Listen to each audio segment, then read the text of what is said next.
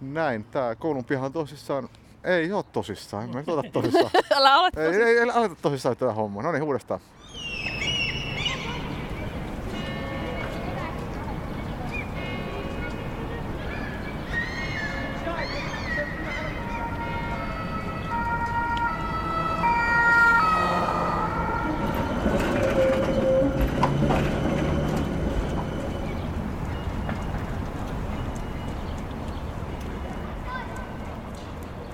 Helsingin kaupungin museo esittää gulashiparoneja ja Espanjan kärpäsiä, poikkeusaikojen kaupunkielämää Helsingissä.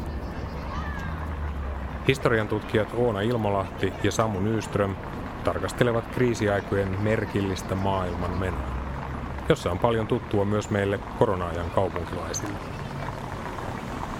Kolmas jakso, uusi normaali, poikkeuksellisen arkipäiväistyminen. Tuntemattoman lähettäjän kirje punakaartilaiselle Helsinki 2.4.1918. Kiltti Juho, monet lämpimät terveiset saanen vihdoinkin huudahtaa sinulle täältä Helsingin huminasta. Ensiksikin kiitän oikein paljon niistä kirjeistä ja kortista, jonka sain tänä aamuna. Iloitsin, kuin siinä oli osoite ja ajattelin, heti kun ilta joutuu, rupean kirjoittamaan. Sillä sen olisin jo aikoja sitten tehnyt, jos vaan olisin osoitteen tiennyt. Sanoit olevan ikävän siellä mailla, sen kyllä uskon, koska täälläkin äärettömän ikävä on ollut koko aika. Että ei ole koskaan tuntunut niin tyhjältä koko elämä kuin nykyään. Enkä ole ollut paljon missään, kun pitää olla sisällä jo kahdeksalta täällä nykyään, niin ei sitä kerkiä yhtään hauskaa pitämään. Eikä se hauskuus miellytä täällä yksin, kuin te pojat olette poissa ja niin kaukana. Vaan kyllä toivossa sentään päivät kuluvat – ja kuinka suurta ja jaloa se olisikaan, jos ne toiveet toteutuisivat kerran, että sinäkin Juho kerran palaat terveenä urhona takaisin. Sitä minä toivoisin oikein halulla. Tiedän, kuinka suuren arvon ihminen oppii antamaan elämän todellisuudelle. Väinö Pesolan päiväkirjamerkintä sisällissodan ajalta 26.2.1918. Pian on meillä kuolema kaikilla edessä. Mistä kohoaa järjen valo, joka lopettaa traagillisimpaan katastrofiin vaipumisen? Kuinka lähellä loppua ollaan, kuvaa eilinen ruokalista ruokapaikassa. Aamiaiseksi perunaa, kastikkeen tai suolaisen silakan kanssa. Juotavaksi vain kaljaa, leipää söin 30 grammaa, eli enemmän silmää kuin vatsaa varten. Sekään ei minkään makuista. Päivälliseksi oli kaksi räättiä, eli perunaa, tuoreen silakan kanssa ja perunaa liemen kanssa. Leipää ilman voita saman verran kuin aamulla ja kaljaa juotavana. Pääravintona on siis peruna. Tämäkin on ruton repimää ja aivan pian ovat nekin Helsingistä lopussa. Mikä silloin edessä? Nykyään jo tuntuu vatsassa alituinen tyhjä olo. Ja väsymys rupeaa iltaisin tulemaan päälle jo seitsemän kahdeksan tienoissa – Lopulta tulee lojuminen päätoimeksi. Leikkisän puolen keksin illalla jutusta siinä, ettei nykyisen ruoan pierukaan enää haise, kuten entisen ajan ruoan. Jaha, voi aikoja, voi tapoja. Uutinen Uudessa Suomettaressa 27.6.1918. Selluloosaleipää saatavana Helsingissä huomisesta alkaen. Huomisesta alkaen valmistaa kaksi kaupungin leipuriliikettä, Helsingin höyryleipomo ja osuusliike Elanto, selluloosaa sisältävää kovaa leipää. Valmisteita tulee olemaan katkaistun sektorin muotoisia näkkileivän palasia painoltaan 23 grammaa, maksaen nämä 25 penniä pari, sekä 920 gramman painoisia paketteja kovaa leipää, minkä hinta on 4,30.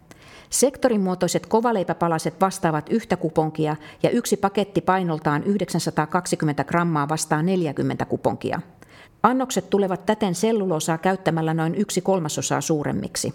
Kuitenkaan ei lakkauteta tähän asti valmistettua ja myytyä kovaa leipää.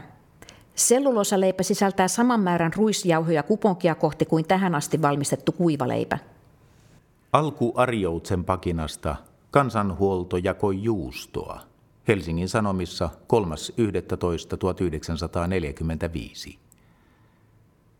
Miten paljon me saamme kiittää kaiken hyvän antajaa, mustan pörssin vaarallista kilpailijaa, köyhien ystävää, Suomen kansan lempilasta, kansanhuoltoministeriötä.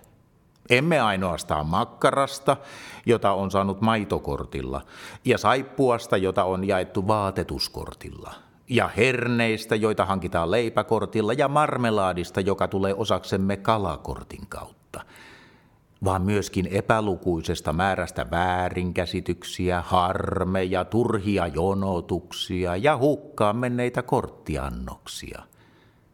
Kaikesta tästä saamme kiittää kansanhuoltoministeriön korttitaiteilijoita. Tervetuloa podcastimme kolmannen jakson pariin. Eli tänään pohdimme sitä, että miten kaikkeen lopulta tottuu, eli tällaista poikkeusajan arkea. Ja samalla me ollaan nyt siirrytty tuota kaupungin museon baarin puolelta tänne tuota, niin, kodinomaisiin tiloihin.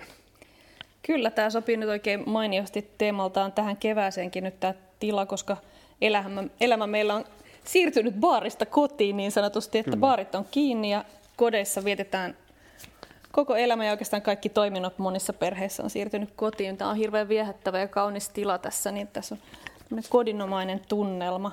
Tämähän on ainakin tuossa ohjetekstin mukaan Flemarilla 50-luvulla sijainnut ikään kuin työllä, työväenluokkaisen ihmisten asunto, eli tämmöinen ikään kuin olohuone ja keittiö.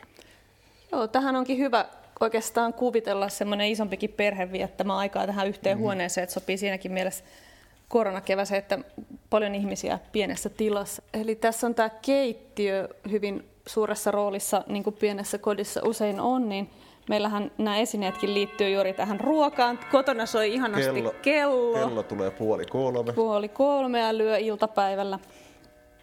Ja tosiaan kodinomainen ympäristökeittiö ja muut niin sopii tähän, kun me puhutaan ruuasta, me puhutaan arjesta, lasten arjesta, leikeistä, niin ne kaikki voi oikeastaan fiilistellä tähän huoneeseen, sopii kivasti.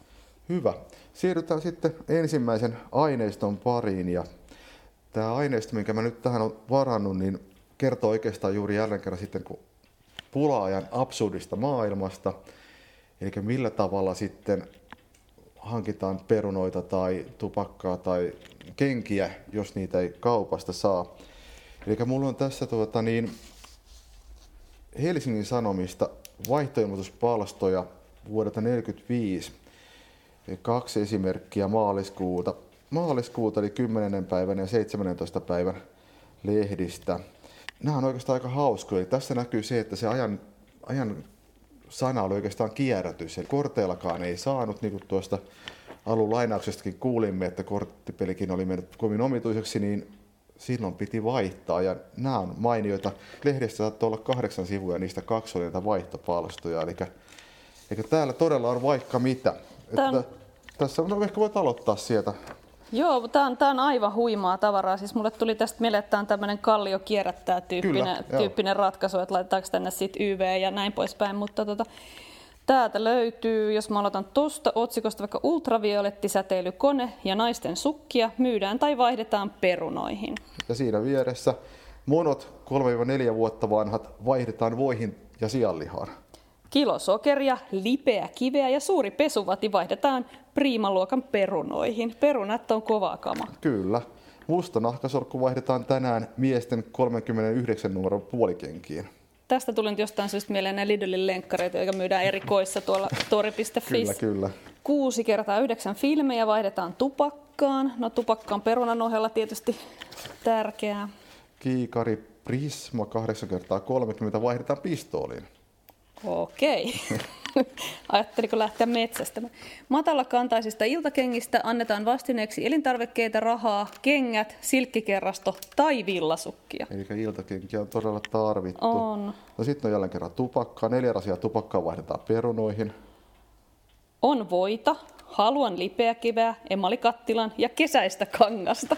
Voi on tietysti Voilla se, saa paljon. Helsingissä on aina ollut pulaa pula-aikoina ja se on tietysti ollut todella kovaa kamaa, niin kuin näkee peruna, tupakka, voi. Ja sitten täällä on jälleen kerran savukkeita vaihdetaan. Savukkeita on, vaihdetaan kananmunia tai perunajauhoja vastaan. Nyt täällä joku haluaa tosi tosi paljon päästä hiihtämään, koska 35 kiloa perunoita halutaan vaihtaa naisten hiihtohousuihin. aika halvalla lähteä. selvästi ollut kohtuullisen hyvä kurssi tässä näin. Joo, mutta tavallaan tämä, mistä tämä kertoo, on juuri se, että miten opitaan sitten elämään sitä merkillistä poikkeusaikaa. Että jos ne normaalit tavat toimii, eli niin tässä, että mennään kauppaan ja ostetaan, ei toimi, niin sitten vähitellen syntyy sitä arjen rakenteita, jotka sitten tarjoaa vaihtoehtoisia reittejä. Ja tähän maailmaan kuuluu tietysti myös kaikenlaiset korvikkeet, mitä pula-aikoina on. Että jos ei ole kahvia, niin sitten tehdään voikukanuute juomaa tai jotain vastaavaa tällaista näin. Eli jälleen kerran se, että sellaiset arkiset rakenteet muuttuukin merkiksi ja absurdeiksi. Ja ihmiset on yllättävän taitavia mm. oppimaan niin kuin tavallaan pelaamaan erilaisia asioita. Vähän kuin tänä päivänä vaikkapa etäkoulut ja etätyöt, niin tässä niin kuin parissa kolmessa viikossa toteutettiin semmoinen digiloikka, jota oli vuosikymmeniä odotettu ja toivottu. Totta. Ja kaikista asioista tosiaan ei haluta luopua niin kuin teestä ja kahvista, että ne on sitten mitä tahansa, mutta lämmintä juomaa, jos on jotain seassa, mutta joka tapauksessa sitä tarvitaan. Joo. Mennäänkö me sitten seuraavaan esineeseen? Hyvä. Eli nyt, nyt me lähdetäänkin sitten lasten maailmaan, koska se on siitä jännä, että se on vähän niin kuin erillään meistä aikuisista, mutta se kuitenkin sitten aina vähän imitoi ja seuraa tätä, tätä meidän arkea ja nyt koronakeväänähän se on hyvin tullut esille. Lähdetään ehkä ihan näihin esineisiin. Mä tarvin kyllä nyt ensin hanskat. Hanskat käteen ja... Otamme varovasti. Mulla on tässä kolme lelua. Yhtä varten ei kyllä tarvittaisi hanskoja, koska se on vähän tuoreempi ja se ei ole ainakaan vielä museoesine, mutta nämä muut otetaan varovasti tästä pakkauksista. Jos sä avaat sen, niin mä otan mä, isomman. Joo, sitten. otetaan tästä kaksi. Meillä on tämmöiset paperikääröt täällä. Täältä paljastuu ensimmäisen maailmansodan saksalainen sotilas. Tämähän voi olla myös jääkäri. Joka seisoo tämmöisen jalustan päällä ja osoittaa aseella niin kuin olisi ampumassa just parhaillaan tämmöinen vihertävä univormu päällä. Viikset. Reppuselässä. Reppuselässä. Kyllä. On hieno. Täällä pohjassa lukee Siro, eli tämä on tota, leikkikallutehdas, viipurilaisen leik- leikkikallutehdas Siron valmistama. Tämä on jonkinlaista massaa. Mitäs korkea tämä olisi? Joku 12 senttiä. Tämä on hyvin, voisi kuvitella, että tällä on kyllä myös leikitty. Aivan varmasti, eikä ole varmaan ollut ainoa sotilas niin. niissä leikeissä. Onkohan Siro valmistanut kaikkien maiden sotilaita, vaan, vaan saksalaisia? Vähän riippuu miltä vuodelta tuo on. No, tehdashan on ollut 19-29 toiminnassa, että voisi kuvitella, että tämä on sitten kuitenkin sitten ensimmäisen maailmansodan jälkimainingeissa ehkä Kyllä, kyllä. tehty. Mitäs siellä toisessa laatikossa? Katsotaan, tämä on tosissaan vähän isompi laatikko.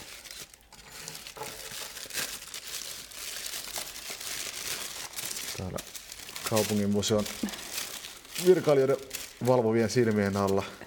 Tässäkin on täytyy sininen pahvilaatikko, jossa kanssa on Siron Eli sama tehdas. Siron jonka... tuota, niin tunnus tuolla ylhäällä, sitä avataan varovasti. Täältä löytyy lisää suojapaperia. Varovasti. Apua. Täältä löytyy, täältä löytyy Mannerheim tuttu hevosineen. No, tämä on irto, irtoversio, nyt täältä varovasti se heppa. Ja... Joo, ehkä me otan niitä sieltä pois, voimme ehkä ihailla tässä paketissa, mutta täällä on tämmöinen tuota, niin, ratsastava Mannerheim – se on myös tuommoisen jalustan päällä ja sitten siinä on paljon tämmöisiä tuttuja niin kuin sisällissotaan liittyviä symboleja, niin kuin esimerkiksi toi valkoinen turkislakki, joka, Kyllä. joka kutsuttiin Mannerheim-lakiksi, joka oli aika tämmöinen Ja hänellä on tämä suojeluskunnan tämä hiha nauha kanssa tässä, jos on suojeluskunta, pieni suojeluskuntamerkkikin. Hevonen on valkoinen ja aika tuommoinen hilpeän näköinen. Mä mielikuva niistä valokuvista niin kuin voiton paratista ja muista, että se olisi ollut tumma, mutta ehkä tämä vai onko se maalattu uudestaan muuten? Täältä niin näkyy tässä. Voi olla myös, ja täällä on hevoselta puuttuu korva ja Mannerheimiltä vähän ja kengän kärkeä, että on ollut varmasti leikeissä mukana. kovasti leikeissä. Joo. Joo. No sitten löytyy tämä, ja voinkin riisua nämä hiostavat hanskat, niin katsoa tätä kolmatta, koska tämä mä oon itse tuonut tänne. Tämä on tuoreempaa, ehkä noin seitsemän vuoden ikäinen Lego Duplo-hahmo. Ja tämä on tosiaan siitä nyt koronakevään ajankohtainen, että tämä on mummi. Tämä on isoäiti ja tämä on aktiivisesti leikeissä ja tuossa pihan lapset teki tuossa tuommoisen parkkouradan tuossa viime viikolla tuohon pihalle ja siinä oli kaikki aika tyypillistä, heitettiin palloa johonkin ja juostiin, hypittiin joiden, jonkun radan yli, mutta sitten yksi rasti oli aika mielenkiintoinen. Siinä oli mummo, jolle piti mahdollisimman nopeasti hakea lääkettä, ettei se kuole koronaan. Okay. Se oli yksi rasti. Ja sitten tietysti oli puhetta myös siitä, että mummo on yli 70-vuotias ja sen pitäisi olla karanteenissa. Että mä en tiedä, miten se siellä pihalla sitten edes teki. Muutenkin nämä Lego- ja Duplo-hahmot on aktiivisesti elänyt tätä korona-aikaa, että semmoiset Lego-ukot, jotka on käynyt vuorikiipeilemässä tuossa Lintsin kallioilla, niin ne on kuulemma saanut voronan. Ja se on kuulemma erittäin vaarallinen Aha. vuorikorona. No niin, no niin, tietysti. Ja muutenkin tosiaan, että huomaan sen, että lasten lekkeihin ilmestyy kyllä nopeasti tota, nämä karanteenit, hengityssuojaimet, lä- koronalääkkeet, ihan kaikki. Ja sitten tavallaan hirveän symbolista tietysti että tämä harmaatukkainen isoäiti, isoäiti tässä, koska monet lapset nyt on, tai melkein kaikki erossa isovanhemmista, ja se on, se on aika iso muutos monille mm-hmm. arjessa. Toi tietysti, jos katsoo tässä näin näitä, meillä on tää, näitä sota- sotilaita, ja tuota, niin sitten koronamummi, niin näistä tietysti heti alkaa miettiä sitä, että onkohan jo koronaleluja olemassa, koska tuota, niin, e, poikkeusaikoinahan se on ollut aina tosissaan näin, että näitä erilaisia siihen poikkeusaikaan liittyviä leluja on ollut paljon myynnissä, että vaikka ensimmäisen maailmansodan aikana niin oli paljon monenlaisia tinasotilaita ja muita, mutta sen lisäksi on ollut esimerkiksi karamellipapereita, joissa oli eri maiden univormuja ja näistä sitten vaikkapa Mika Valtarikin muistelmissaan kertoo, kuinka he sitten koulun pihalla vaihtelivat niitä ja keräsivät. Ja, ja totta kai sitten ehkä halusivat joitakin tiettyjä maita enemmän kuin joitakin toisia. Ja niin poispäin, että kyllä leluvalmistajat ovat aina huomioineet sen, että lapsilla on tarve ajankohtaisiin leikkeihin. Kyllä mä luulen, että Leikolla on jossain piirustuspöydällä hengityssuojain, hengityssuojaimella varustettuja ukkeleita. Että niin, jos tämä varsinkin, kuvitella. jos tämä jatkuu pitkään, niin sehän on jo ihan arkinen esinekohta. Joo, mitäs mä näistä vielä sitten näistä ensimmäisen maailmansodan jälkeisistä esineistä. Mulle tulee tietysti mieleen heti toi sisällissodan ajan Helsinki, jota on paljon lukenut noita dokumentteja ja kertomuksia siitä, miten lapset leikkii, mm. leikkii punakartia tai leikkii, äh, leikkii sotaa. Mä, mulla on tässä muutama lainaus, niin voin ottaa tästä suoraan. Esimerkiksi tässä on Huhtikuun alusta 18 lapset leikkivät edustalla punakartia, nauhat käsivarressa, yhdellä punainen risti. Kymmenen lasta, kaikilla improviseeratut kiväärit. Marssivat, heittäytyvät maahan ampumaan, sitten juoksevat, sitten maahan ampumaan. Eli on kyllä myös varmaan kuultu puheita, että mit, mit, miten sitä sotaa käydään. Ehkäpä jopa nähty ja koettu. Niinpä. Sitten tässä on toinen maaliskuuta. Lapset leikkivät sotaa, toiset heittävät palloa, kevät tuo heihin uuden voiman karistaa pois talven. Tässä taas tulee sitten se semmoinen ajatus lapsista tavallaan niin kuin semmoisena positiivisena uuden ajan airoina ja tulevana sukupolvena ja paremman ajan symbolina myös. Tuo Mannerheim nyt tietysti, tuo Asuki jo kertoo, että se on, liittyy tähän voiton paratiin ja valkoisten mm. voittoon ja muuhun, että, että tuosta Mannerheimista tosiaan, että pohti, että kuka sillä on leikkinyt, niin kuin omissa aineistoissa on lähinnä ollut nämä pitkäsillan pohjoispuolen lapset ja koululaiset ja muut, niin heille Mannerheim edusti vähän toisenlaista maailmaa. Mm. Ja, ja esimerkiksi tämä voiton parati, joka toukokuussa järjestettiin, niin sinähän edellytettiin kaikkien koululaisten osallistuvan sitten ja, ja se ei tietysti herättänyt kaikissa perheissä kauhean suurta, suurta riemua, jos vaikka sattuu olemaan perheenjäseniä vankileirillä ja näin, tai menehtynyt näin poispäin ja sitten tota, piti lähteä sinne hurraamaan, niin toi on aika tosi tosi symbolinen esine toi ratsastava Mannerheim-hahmo. Ja tavallaan se, mikä me nähdään nyt Kiesman edessä, niin se on vahvasti latautunut Kyllä, joo. Ja totta kai tuosta ehkä voi ottaa vähän kiinni myös siitä, että siis e, ylipäätään nämä poikkeusajat ovat monesti tarkoittaneet lapsuuden lyhentymistä tai loppumista. Toisaalta siis sen takia, että on jouduttu kokemaan, näkemään kenties sellaisia, mitä lapsien ei pitäisi koskaan nähdä. Vaikka esimerkiksi juuri tämä sisällissodan taistelut Helsingissä, niin on näitä aikalaiskertomuksia, kuinka lapset on leikkimässä siinä vaiheessa, kun taistelut alkavat ja sitten leikit loppuvat hetkeksi ja sen jälkeen palataan – leikkipaikalle, jossa saattaa olla sitten taistelun jälkiä kenties kuolleet Joo. ihmisiä, ehkä jopa lähiomaisia. hevosia, niin. mitä taas. Ja että, että tavallaan se to, poikkeusaika aina vaikuttaa totta kai lapsiin monella tavalla. Ja, ja sitten todellakin toinen on tämä, että monet lapset joutuvat kantamaan vastuuta joko siitä arjen pyörittämisestä, eli poikkeusaikojen muistelmat on täynnä siitä, kertomuksia siitä, kuinka lapset osallistuu ruoan jonottamiseen ja sen sellaiseen, että vuorotellaan, että esimerkiksi menee pieni lapsia jossain vaiheessa seuraava, vähän isompi tulee, isäsi isät tulee sitä vapauttamaan ja sitten loppujen lopuksi äiti tulee jonoja ja niin poispäin. Niin, ne oli siis tuntikausien niin, sessioita kyllä. ne jonotukset. Ja sitten kun tilanne alkaa muuttua epätoivossa, saattaa olla pienempiä lapsia, tönitään jonosta pois ja sitten joudutaan miettimään uudelleen, että kuka jonottaa. Ja sitten toinen on tietysti, jos mietitään toisen maailmansodan aikaa, niin on sitten nämä sotilaspojat ja pikkulotat, jotka joutuu sitten jo hyvinkin varhaisessa vaiheessa sitten ihan, ihan jo niin kuin sitten tämmöisiä niin kuin maanpuolustustehtäviä kokemaan ja näkemään kaikenlaista. Kyllä, jos ajattelee, että 16-vuotiaana rintamalle menneetkin nyt on ollut melkein lapsia. Niin, ja, joo, ja tietysti myös sisällissodan aikana Kyllä, monet taistelijoista saattoi olla mm. hyvinkin sellaisia, että tänä päivänä miettäisin lapseksi. Että niin tavallaan nämä lelut on hyvin symbolisia myös siinä mielessä, että toisaalta lelut on, tai leikit on tapa ikään kuin käsitellä sitä poikkeusaikaa ja siihen liittyviä tunteita ja ahdistuksia ja niin poispäin. Niin samaan nämä lelut saattaa monelle muistuttaa sitä, että kuinka se lapsuus sitten jäikin paljon lyhyemmäksi ja näistä hypättiin suoraan sitten jo vastuullisiin tehtäviin. Kyllä.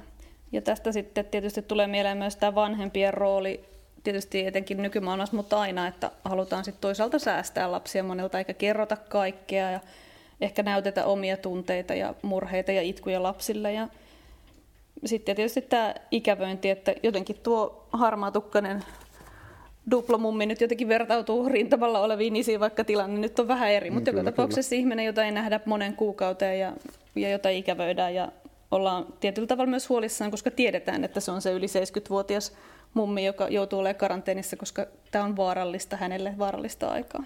Mm. No yksi asiahan tietysti, mikä nyt lasten maailmaan kuuluu, on kouluja ja se on hyvin a- akuutti ollut tässä korona-ajassakin, kyllä, niin kyllä. lähdetäänkö katsomaan jonkun koulun pihalle, että, että miten se kouluarki aikaisemmissa kriiseissä sujui? Koululainen Edith Konttinen minä muistan vain sen silloin, kun oli maailmansota, joka 1914 alkoi. Ja siinä oli venäläisiä sotilaita siinä Kallion kansakoululla. Ja siinä Kallion kirkon edessä, aina kun miehet lähtivät sotaan, niin papit niitä siunasivat. Me kakarana aina oltiin katsomassa sitä, kun niitä sotaan lähetettiin. Sen tunsi oikein hyvin ja kuuli koululta jo, että milloin lähtivät. Sanottiin aina, että nyt niiden balalaikat soi niin kovasti, istuivat ikkunalla ja soittivat niin surullisia lauluja, ja me sanottiin, että nyt varmasti huomenna taas viedään, ja niinhän ne vietiin. Me oltiin katsomassa siellä Kallion kirkon edessä, kun pappi niitä sotaan lähetti ja suitsutti sitä mirhamia tai mitä se oli, pyhää savua. Koululainen Yrjö Edward Hätinen. Melkein kaikki koulut joutu toinen toisensa perään kasarmeiksi – meidän piti Pasilasta mennä Savonkadun kansakouluun, mutta se joutui kasarmiksi. Sitten me jouduttiin Töölönkadun kansakouluun, kerittiin olla siellä pari kuukautta, se joutui kasarmiksi. Sen jälkeen tyhjennettiin nykyinen kaupungin museo Karamtsin huvilla ja jouduttiin tässä museossa käymään koulua. Oppikoululainen Sylvi Kyllikki Sinervo päiväkirjassaan 13.3.1916. Kummia huhuja on liikkeellä. Kerrotaan, että puolet Tampereen asukkaista on jo pilkkukuumeessa. Helsingissäkin on jo samaa sairautta. Kansakouluja muutetaan sairashuoneiksi ja kasarmeiksi. Kallion ja Pasilan koulut on jo muutettu. Kerrotaan, että kasakat ovat noissa komeissa rakennuksissa hevosineen. Minua suututtaa sellainen. Vallilan kansakoulu, jossa Aili, Eikka ja Sirkka käyvät, lopettaa lukunsa, vaikka on vasta maaliskuu – Kaikille oppilaille, joilla on tilaisuus päästä maalle, jaetaan vapaalippuja. Muutamia luokkia siirretään Harjun rukoushuoneeseen, toisia sitä vastapäätä olevaan NMKYn huoneistoon ja osa tulee Kallion yhteiskouluun kahdeksi tunniksi keskellä päivää, kun siellä on väliaika. Kaikki on niin kummallista, ettei tiedä, mitä huominen päivä tuo muassaan. Kaikkialla on jonkinlaista kapinoivaa henkeä, niin kuin odotettaisiin jotain suuria mullistavia tapahtumia – Opettaja KH Paasikallion kirje kansakoulun johtokunnalle marraskuun yleislakon jälkeen 27.11.1917. Kansakoulujen johtokunnalle. Kallion kansakoulun kymmenen poikaluokkaa on nykyään sijoitettuna työväentalolle. Koko ajan on koulutyö täällä saanut kärsiä vieraan hengen painostuksen alaisena. Viimeisen parin viikon aikana on tämä esiintynyt räikeämpänä. Lakkopäivien aattona meiltä kiellettiin voimisteluhuoneen käyttö, siellä kun säilytettiin verikaartin kiväärejä. Samoja aseita, joilla viatonta veljesverta niin paljon on vuodatettu. Meidän piti olla lakossa pidemmän ajan kuin muut koulut, koska työ siellä oli mahdoton. Siellä kun heiluivat kiväärit ja kansaa, oli kaikki paikat täynnä. Näinä päivinä pidettyjen puoluepäivien tähden on taas paljon kansaa ollut koolla, joten työ on ollut häiritsevää. Rauhallisempinakin aikoina, varsinkin iltapäivisin, vetelehtii eteisessä ja käytävissä toimettomia, likaisia henkilöitä, jotka toisinaan sekaantuvat järjestyksen pitoon. Luokkahuoneiden ovet pitää lukita, jos tahtoo rauhassa työskennellä. Kun tämän lisäksi tietää, että viime päivien rikosten sarja on kotoisin tästä talosta, niin ei ole ihme, jos pyrimme pois tästä turmionpesästä. Pyydän siis ehdottaa, että johtokunta ryhtyy toimiin, että joulun jäljestä voimme muuttaa toisiin luokkahuoneisiin. Olisi toivottavaa, ettei tämän tähden tarvitse lukujärjestyksiä muuttaa. Tämä olisi mahdollista ainoastaan sen kautta, että saisimme kokonaan haltuumme viisi huonetta. Olen kuullut, että yliopistolla on vapaina huoneita. Jos yliopisto ei työskentele joulun jäljestä, ehkä sieltä voisi saada tarvittavat huoneet. Helsinki, 27. päivä marraskuuta 1917. Kunnioittaen Kallion koulun opettajien puolesta. K.H. Paasikallio. Kansanedustaja Tekla Hulttiin päiväkirjassaan 13. 1918. Kun kaikki auto- ja hevosliikenne on kadulta lakkautettu, niin koululapset, joilla nyt on pitkä loma-aika, laskevat kelkoillaan mäkeä kaupungin kaduilla, missä vain vähänkin alamäkeä on havaittavissa. Lapset ovatkin ainoat, jotka tätä nykyään näyttävät iloisilta, kun he onneksi vielä ovat tietämättömät ajan kauheasta vakavuudesta. Hiukan vanhemmat jo käsittävät, mistä on kysymys, ja jo 15-vuotisia poikiaan on vanhempien mahdotonta pidättää karkaamasta vaaranalaiselle matkalle valkoiselle rintamalle. Mutta mitä voi naisena tehdä näissä oloissa? Toimettomuus ja varsinkin eristys muusta maailmasta kiusaa minua kovasti. No, tällä kertaa me ollaan lähdetty retkeilemään tänne Fredriksbergin suuntaan, eli tähän nykyisen Pasilan asema ja Triplan kulmille. Ollaan tässä eläintarhan kansakoulun pihalla nykyään Pasilan peruskouluksi kutsuttu rakennus. Junia ajelee tässä hiljakseen ohi. Ja tosiaan tämä rakennus oli jo sata vuotta sitten pystyssä tässä, mutta aika huonossa kunnossa, vaikka olikin ihan muutama vuoden ikäinen. Ja se johtui tosiaan siitä, että kun tämä valmistui tämä koulutalo tässä, niin olikin siltä ensimmäinen maailmansota. Rakennustyöt jäi kesken, oppilaspaikasta oli sen verran pulaa, että lapset kuitenkin pantiin sitten kouluun sisään vain neljäksi kuukaudeksi, koska sitten kaikki kaupungin kansakoulurakennukset luovutettiin venäläisen sotaväen käyttöön. Ja tosiaan siltä jäljiltä sitten taas kun oppilaat palasi, niin, niin koulu oli aika huonossa kunnossa ja tosiaan lapset käytti esimerkiksi vessoja, jotka oli sotilaille väliaikaiseksi rakennettu kuulemma keskelle pihaa. Eli tässä oli tosiaan venäläisten sotilaiden jäljiltä sitten koulu lähes sellaisena. Ja tässä onkin aika jännä käveleskellä tässä koulun pihalla ja miettiä, että missä kohtaa on ollut kenenkin kenttäkeittiötä ja mitä kaikkea täällä on saksalaiset, suomalaiset, venäläiset sotilaat, mm. ketä täällä nyt on sitten ollutkaan, niin tässä, tässä pihalla puuhana, että tässä on niin kuin paljon muutakin muistijälkeä kuin vaan pelkästään koululaisten leikkejä. Näin, tämä koulun piha on tällä hetkellä tyhjä, vaikka on vasta alkuiltapäivää, eli eletään korona-aikaa ja kuten aikaisempina poikkeusaikoina, niin myös nyt tämä poikkeusaika näkyy koulujen arjessa. Ja koulut on ollut suljettuna aikaisemminkin. Alkusyksystä 1914, kun maailmansota syttyi, koulut suljettiin. Yleislakona aikana 1917 punakarttilaiset sulkivat koulut. Sisällissodan ajan koulut käytännössä olivat kiinni kokonaan virkamieslakon takia. Sitten taas kun tullaan talvisotaan, niin jo talvisodan alla, silloin kun laitettiin ylimääräinen harjoitus liikkeelle ja evakuoitiin kaupunkia, niin silloin käytiin koulua vaan supistetussa muodossa, ihan samoin kuin nykyäänkin, niin vain kansakoulun alimmilla luokilla oli jonkunnäköistä opetusta. Mutta no sama se, kuin nyt. Niin, ja, ja sekään ei ollut varsinaista opetusta, vaan enemmän sellaista kerhotoimintaa. Ja koulut ehdittiin juuri aloittaa sopivasti sitten uudelleen, kunnes talvisota syttyi. Ja sen jälkeen talvisodan ajan koulut olivatkin taas kiinni.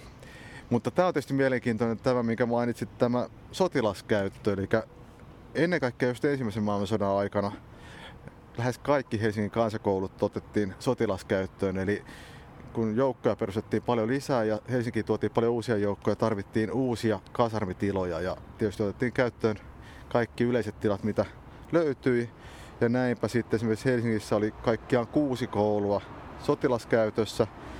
Ja sen takia tarvittiin kymmenen erilaista väistötilaa, eli koulua Kyllä. käytiin niin vaikkapa säätytalolla kuin Hakasalmen huvilassakin. Niin Työväen talossa, kirjastossa. Kyllä, ja niin kuin näissä lainauksissa tuossa äsken kerrottiin, Eli näitä tiloja oli sen verran vähän, että jos vuorokoulu oli normaalistikin käyty, niin nyt tarvittiin entisestään uuden, uusia ratkaisuja siihen, että miten näitä koulutiloja pystyttiin hyödyntämään aamusta iltaan. Ja tämä oli tietysti ongelma sitten, tässä paljon lehdissäkin kirjoitettiin siitä, että mitä me teemme, kun on pimennetty kaupunki, kadulla liikkuminen on vaarallista ja nyt lasten pitäisi käydä myös illalla, illalla koulua tai alkuillasta koulua. Ja sitten jouduttiin senkin takia jälleen kerran miettimään uudelleen järjestelyjä. Eli ne poikkeusolot monella tapaa vaikutti siihen, miten kouluja voitiin käyttää.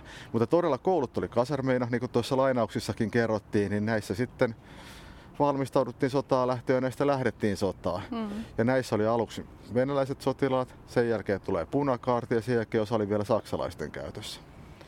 Ja sitten toisaalta sisällissodan jälkeen osa näistä toimi vankiloina hetken aikaa ennen kuin vangit siirrettiin sitten ennen kaikkea sinne Suomenlinnan vankileirille. Paljon Ei, ovat nämä seinät nähneet. Kyllä.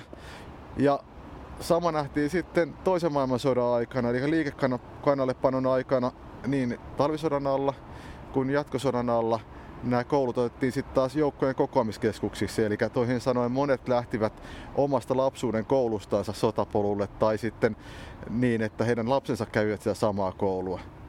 Aika ja, hurjaa. Joo, ja kaikki nämä tietysti niitä kerroksia sillä lailla, että tavallaan lapset ovat saattaneet käydä koulua samassa rakennuksessa, missä heidän isänsä on aikanaan ollut punakaartilaisena tai saati punavankina tai lähtenyt sotaan tai niin poispäin. Eli tavallaan ne lapset on saattanut joutua elämään ikään kuin sen poikkeusolon seurauksien kaanassa. No, talvisodan aikana kun koulut oli kiinni, niin myös silloin miettii tämmöistä etäkoulujärjestelmää. Ja tuota, niin silloin oikeastaan oli kaksi vaihtoehtoa siihen. E, kansallisesti kokeiltiin tietysti kouluradiota ja sen lisäksi esimerkiksi Uusi Suomi-lehti julkaisi tämmöistä omaa Uuden Suomen koulua, jossa sitten oli joka päivä jotain tiettyjä tehtäviä ja vähän jotain opetusta tämä kouluradion käyttö uutena etäkoulun menetelmänä vertautuu vähän tähän nykyiseen digiloikkaan, mm. että törmäsin tuollaiseen ohjelmaan vuodelta 1959, jossa pohdittiin kouluradion 25-vuotista taivalta ja siinä muun muassa sanottiin, että 30-luvulla vakaumuksena oli, että opetustoiminnassakin on pyrittävä seuraamaan teknillistä kehitystä. Eli samalla tiellä ollaan. Ja alun perin ei ollut varmuutta, miten uutta työvälinettä olisi voitu käyttää opetukselliseksi hyödyksi. Että sama myös tässä etäkoulussa, että aina askel kerrallaan käytännön kautta, että radion kanssa toimittiin niin, että opettajat ensin toi omat radionsa koululle mm. ennen kuin sitten saatiin ne valtioavun piiriin 50-luvun lopussa. Että uusia keksintöjä, mutta täytyy vähän soveltaa aina kuitenkin. Ja nythän meillä ollaan sitten tilanteessa, että kotikoulu tuntuu normaalilta ja ylipäätänsä etä, etäyhteydet tuntuu normaalilta ja ihmiset on muuttunut puhuviksi päiksi. Että kohta varmaan ihmetellään sitten taas tosielämää, jos päästään, päästään kontaktiin, että ihmisillä on alavartalokin he he he. Ja koulullahan on tosiaan paljon muitakin tärkeitä merkityksiä ja mm. tehtäviä kuin vaan se opillinen puoli. Ja se tuo sitä struktuuria, päivää ja turvaa lastenkin näkökulmasta ja helpotusta tietysti vanhempien elämään. Ja se tavallaan paljastuu vasta sitten, kun sitä ei arjessa enää olekaan. Kyllä. Ja tietysti myös ravinto, että aikaisemminhan se oli hyvin konkreettinen, että saattoi olla se ainoa, jota se köyhimmät sai sen koulusta sen ateria ja toisen maailmansodan jälkeen sitten kaikki. Ja nytkin siitä on puhuttu, että tämä tuottaa paljon eriarvoisuutta, kun, kun opetus- ja kouluateriat jää pois. Ja nyt kun Helsingissä on ruvettu taas kouluruokaa jakamaan halukkaan, niin se on suuri juhla, kun sitä saa nyt, että näin ne asiat kääntyy aina jännästi nurinpäin. Jälleen kerran meillä ollaan tässä tilanteessa, että olemme tutun kaupunkitilan ääressä, joka on jotenkin muuttunut erityiseksi. Ja tietysti siis nyt voimme miettiä, että kauhukuvissa oli ja kenties, emmehän tulevasta tiedä, miten tämä epidemia etenee se, että vanhaan tapaan koulurakennuksista tulee koronasairaaloita ja niin poispäin tämmöisiä eristyssairaaloita. Niin tuli muuten mieleen, että sähän oot sun väikkärissä tutkinut nimenomaan koulunkäyntiä sisällissodan jälkeen, eli sitä tavallaan kriisin jälkeistä kouluelämää, niin ehkä voisit siitä jotain kertoa. No joo, sähän mainitsit jo sen, että nämä lapset ihan näin fyysisestikin eli näiden sodan jälkien mm. kanssa mm. näissä koulurakennuksissa, mutta sitten tietysti suurempi tekijä oli ne henkiset, henkiset traumat ja jäljet, että lähtötilannehan oli se, että opettajat oli ollut valkoisten puolella ja ollut virkamieslakossa. Ja sitten taas, jos nyt puhutaan tästä eläintarhan koulustakin, niin, niin lähes kaikki vanhemmat oli jollain tavalla sitoutunut siihen punaiseen osapuoleen, eivät toki kaikki. Ja tosiaan tämä koulun oppilaista tuli tuosta nykyisestä Länsi-Pasilasta, Fredriksbergistä ja tuosta Alppilasta ja ympäristön työväenkaupungin tuosta Fredriksbergin konepaja esimerkiksi ihan tuossa vieressä. Ja se tarkoitti sit sitä, että nämä kaksi vihollisryhmää tavallaan, jotka juuri äsken olivat olleet sotatilassa keskenään, niin kohtas hyvin arkisen asian äärellä täällä koulussa. Ja kyllä se sitten monin tavoin tietysti näkyy, ettei se ollut ihan ihan yksinkertainen asia, vaikka koulu katsottiinkin tietyllä tavalla poliittisesti neutraaliksi paikaksi. Tuosta koronasairaalasta tuli vielä mieleen, että ajoittain näitä koulurakennuksia on käytetty myös ylimääräisinä kulkutautisairaaloina. Esimerkiksi syksyllä 1945 kaikki kansakoulurakennukset oli hetken tilapaissairaalana, kun pikkulavantauti iski kaupunkiin. Ja sitten kaupunginmuseon kuva löytyy kuvia, joissa sitten on niin, että potilaat on tuolla koulun sisällä ja sieltä luokkahuoneiden ikkunoista vilkuttavat omaisille, jotka sitten on tulleet tänne ulkopuolelle heitä tapaamaan ja sitten semmoinen ämpärijärjestelmä, millä voi nostaa tuomisia tuonne sitten. Toihan on turvallinen. Niin, Tätä pitää kyllä, ruveta käyttämään. Eristyspotilaille. E, tästä pääsemmekin ensi jakson aiheeseen. Seuraavalla kerralla nimittäin käsittelemme tartuntatautien ja tietysti ennen kaikkea Espanjan taudin historiaa Helsingissä. Kouluneuvos K.A. Franssilan päiväkirjamerkintä sisällissodan ajalta 6.1918. Kuljimme sivu Kallion kansakoulun, johon venäläistä väkeä oli ollut majoitettuna, ja ulkoa huomasi, että muuttotouhussa oltiin. Miehet olivat vilkkaassa laulussa ja pihalla oli kuormia sekä tavaraa hujan hajan. Varsinaisella kasarmilla emme käyneet. Mutta Malmin isä tiesi kertoa, että edellisenä päivänä, eilen – Kaupungista lähti Pietaria kohti kolme pitkää junallista. Kaksi matkustajajunaa ja yksi erikoinen sotilasjuna. Arvelimme, että näin poistui noin kolme tuhatta miestä. Rehtorien ja johtajatarten kokousta en vielä ole ryhtynyt hommaamaan. Pelkään, että siinä tulisi enemmistöön se mielipide, että koulutyö on aloitettava – Parasta siis lienee ainakin toistaiseksi viivyttää kokouksen pitoa. Eihän nyt vielä paikallisten olojenkaan vuoksi kunnolla voisi koulunpitoa aloittaa. Elämä on näet vielä epävakaista. Aamulla ei tiedä, mitä keskipäivällä saattaa tapahtua. Sitä paitsi eivät junat yleensäkään kulje säännöllisesti ja koulujunat ovat vallanlakossa. Raitiovaunut samoin. Vasta sitten, kun olot myöntävät koulujen avaamisen, saatetaan ottaa harkittavaksi, mitä opettajain on virkamieslakkoon suhtauduttava.